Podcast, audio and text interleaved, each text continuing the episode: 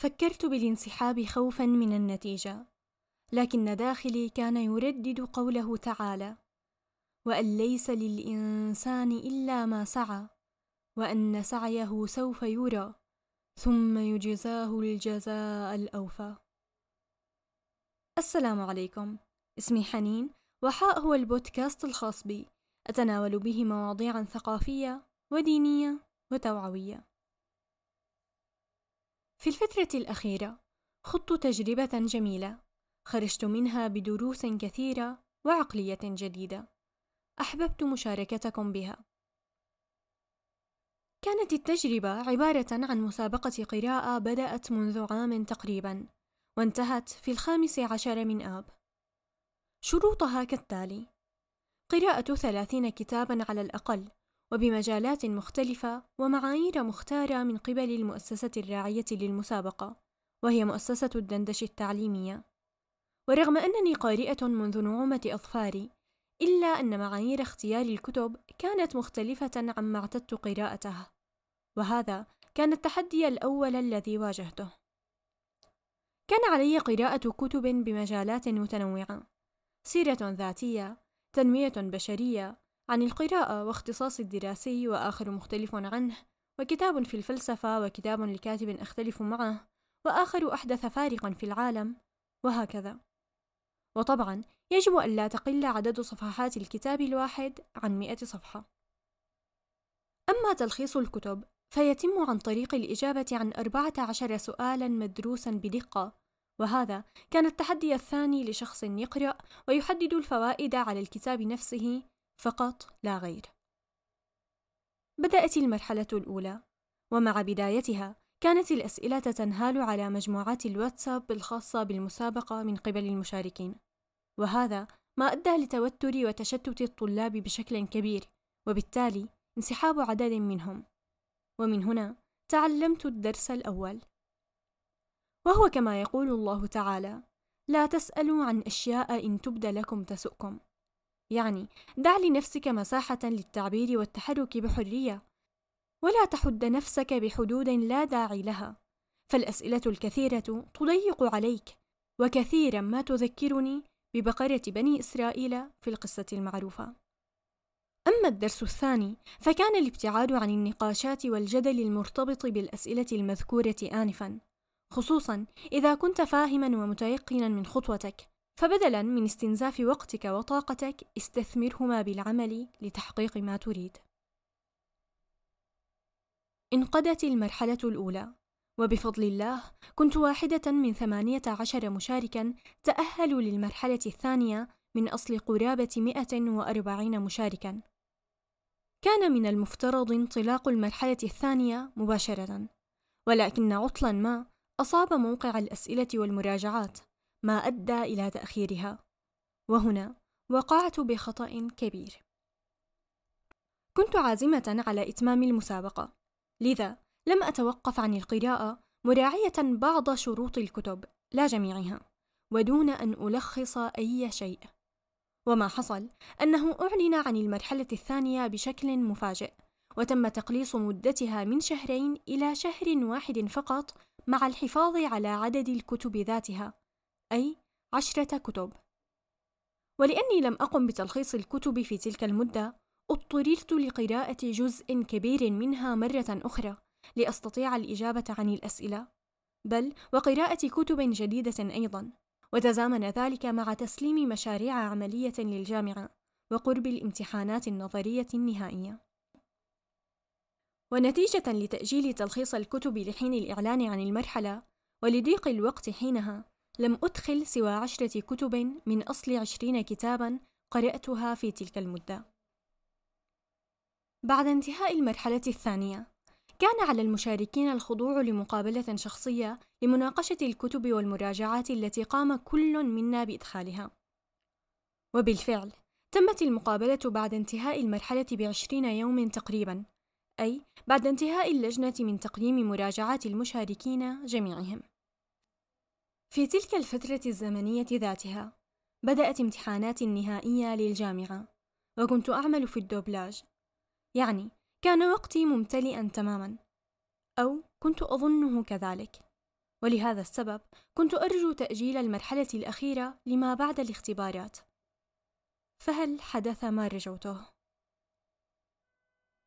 بعد المقابلة الشخصية بيوم واحد كانت النتائج وكنت على يقين تام بتأهلي للمرحلة الأخيرة قبل أن أرى اسمي بين المتأهلين. لا غرورا بل ظنا مني بالله أنه لا يضيع أجر من أحسن عمله وبالفعل كان ما ظننت لكن لم يكن ما رجوت. انطلقت المرحلة الأخيرة بنفس يوم نتائج المرحلة الثانية وأصبحت مدة المرحلة عشرين يوم فقط. أما الكتب المقررة فجميعها إجبارية من اللجنة ويبلغ عدد صفحاتها 1800 صفحة. بالنسبة لي لم يكن عدد الصفحات أو الأيام أو الكتب مشكلة بحد ذاتها لكن التوقيت كان كارثيا تقريبا فما زال عندي خمس مقررات لم أنهي اختباراتها والعمل الذي بدأت به ولا أستطيع تركه. مع الأسف كان علي هذه المرة التفكير بالانسحاب رغم أن شيئا ما بداخلي يدعوني لأكمل. بعد استخارات واستشارات كانت الأجوبة جميعها تقول لي حاولي لا يكلف الله نفسا إلا وسعها. وفي ذهني عبارة قرأتها في كتاب مسلكيات تقول الهوان أمر غير معروف في ديننا. سألت نفسي ما عذرك؟ ضيق الوقت؟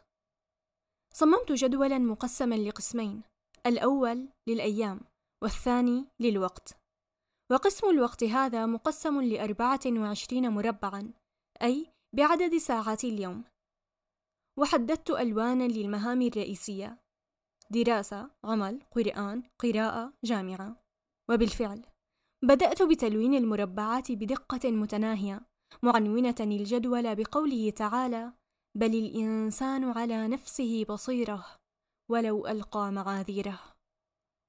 نعم كانت المرة الأولى في حياتي التي أستشعر بها معنى هذه الآية.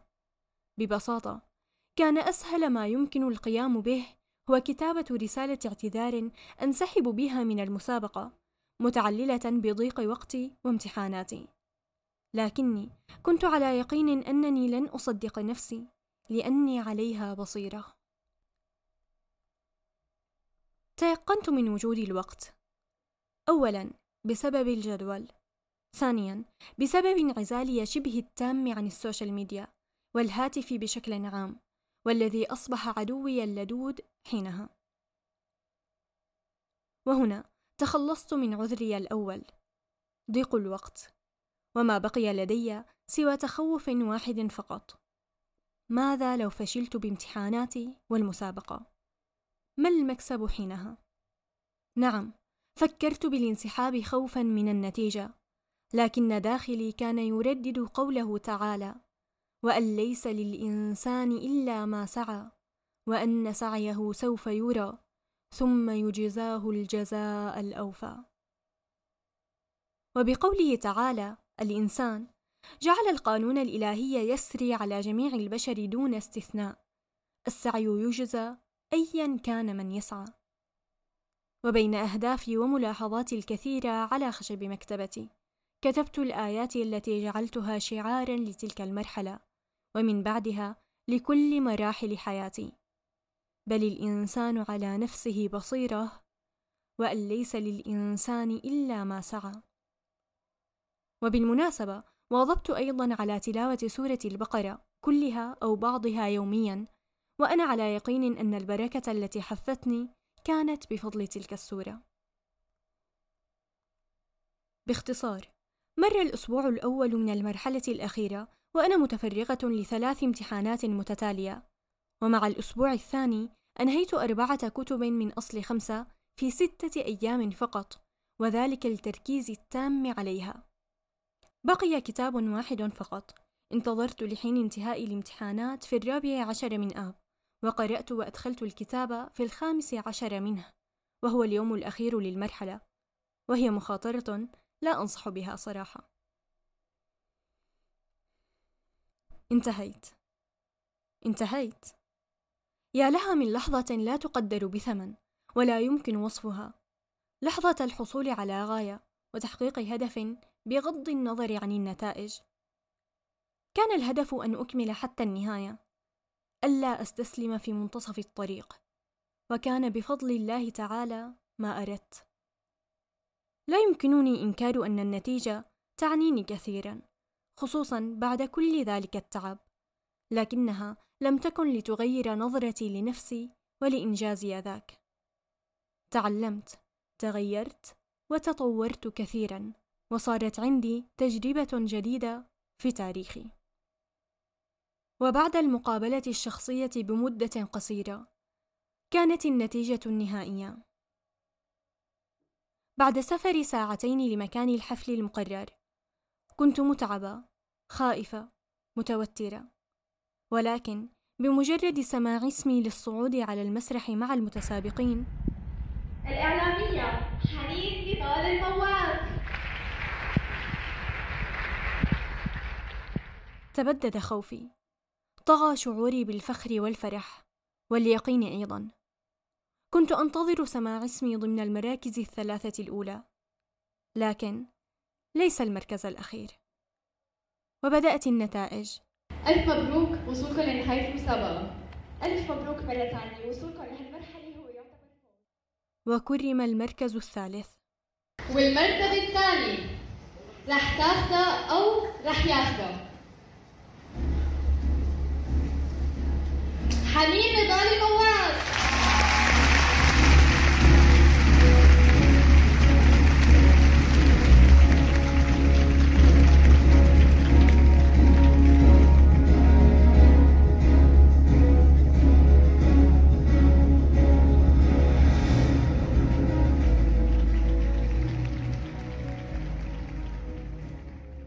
الحمد لله. الحمد لله الذي صدق وعده حين قال وأن ليس للإنسان إلا ما سعى وأن سعيه سوف يرى ثم يجزاه الجزاء الأوفى. لا تحسب يوما أن سعيك يضيع سدى واصدق مع نفسك دوما. اعرف ما لك وما عليك وواجه أعذارك وقيمها.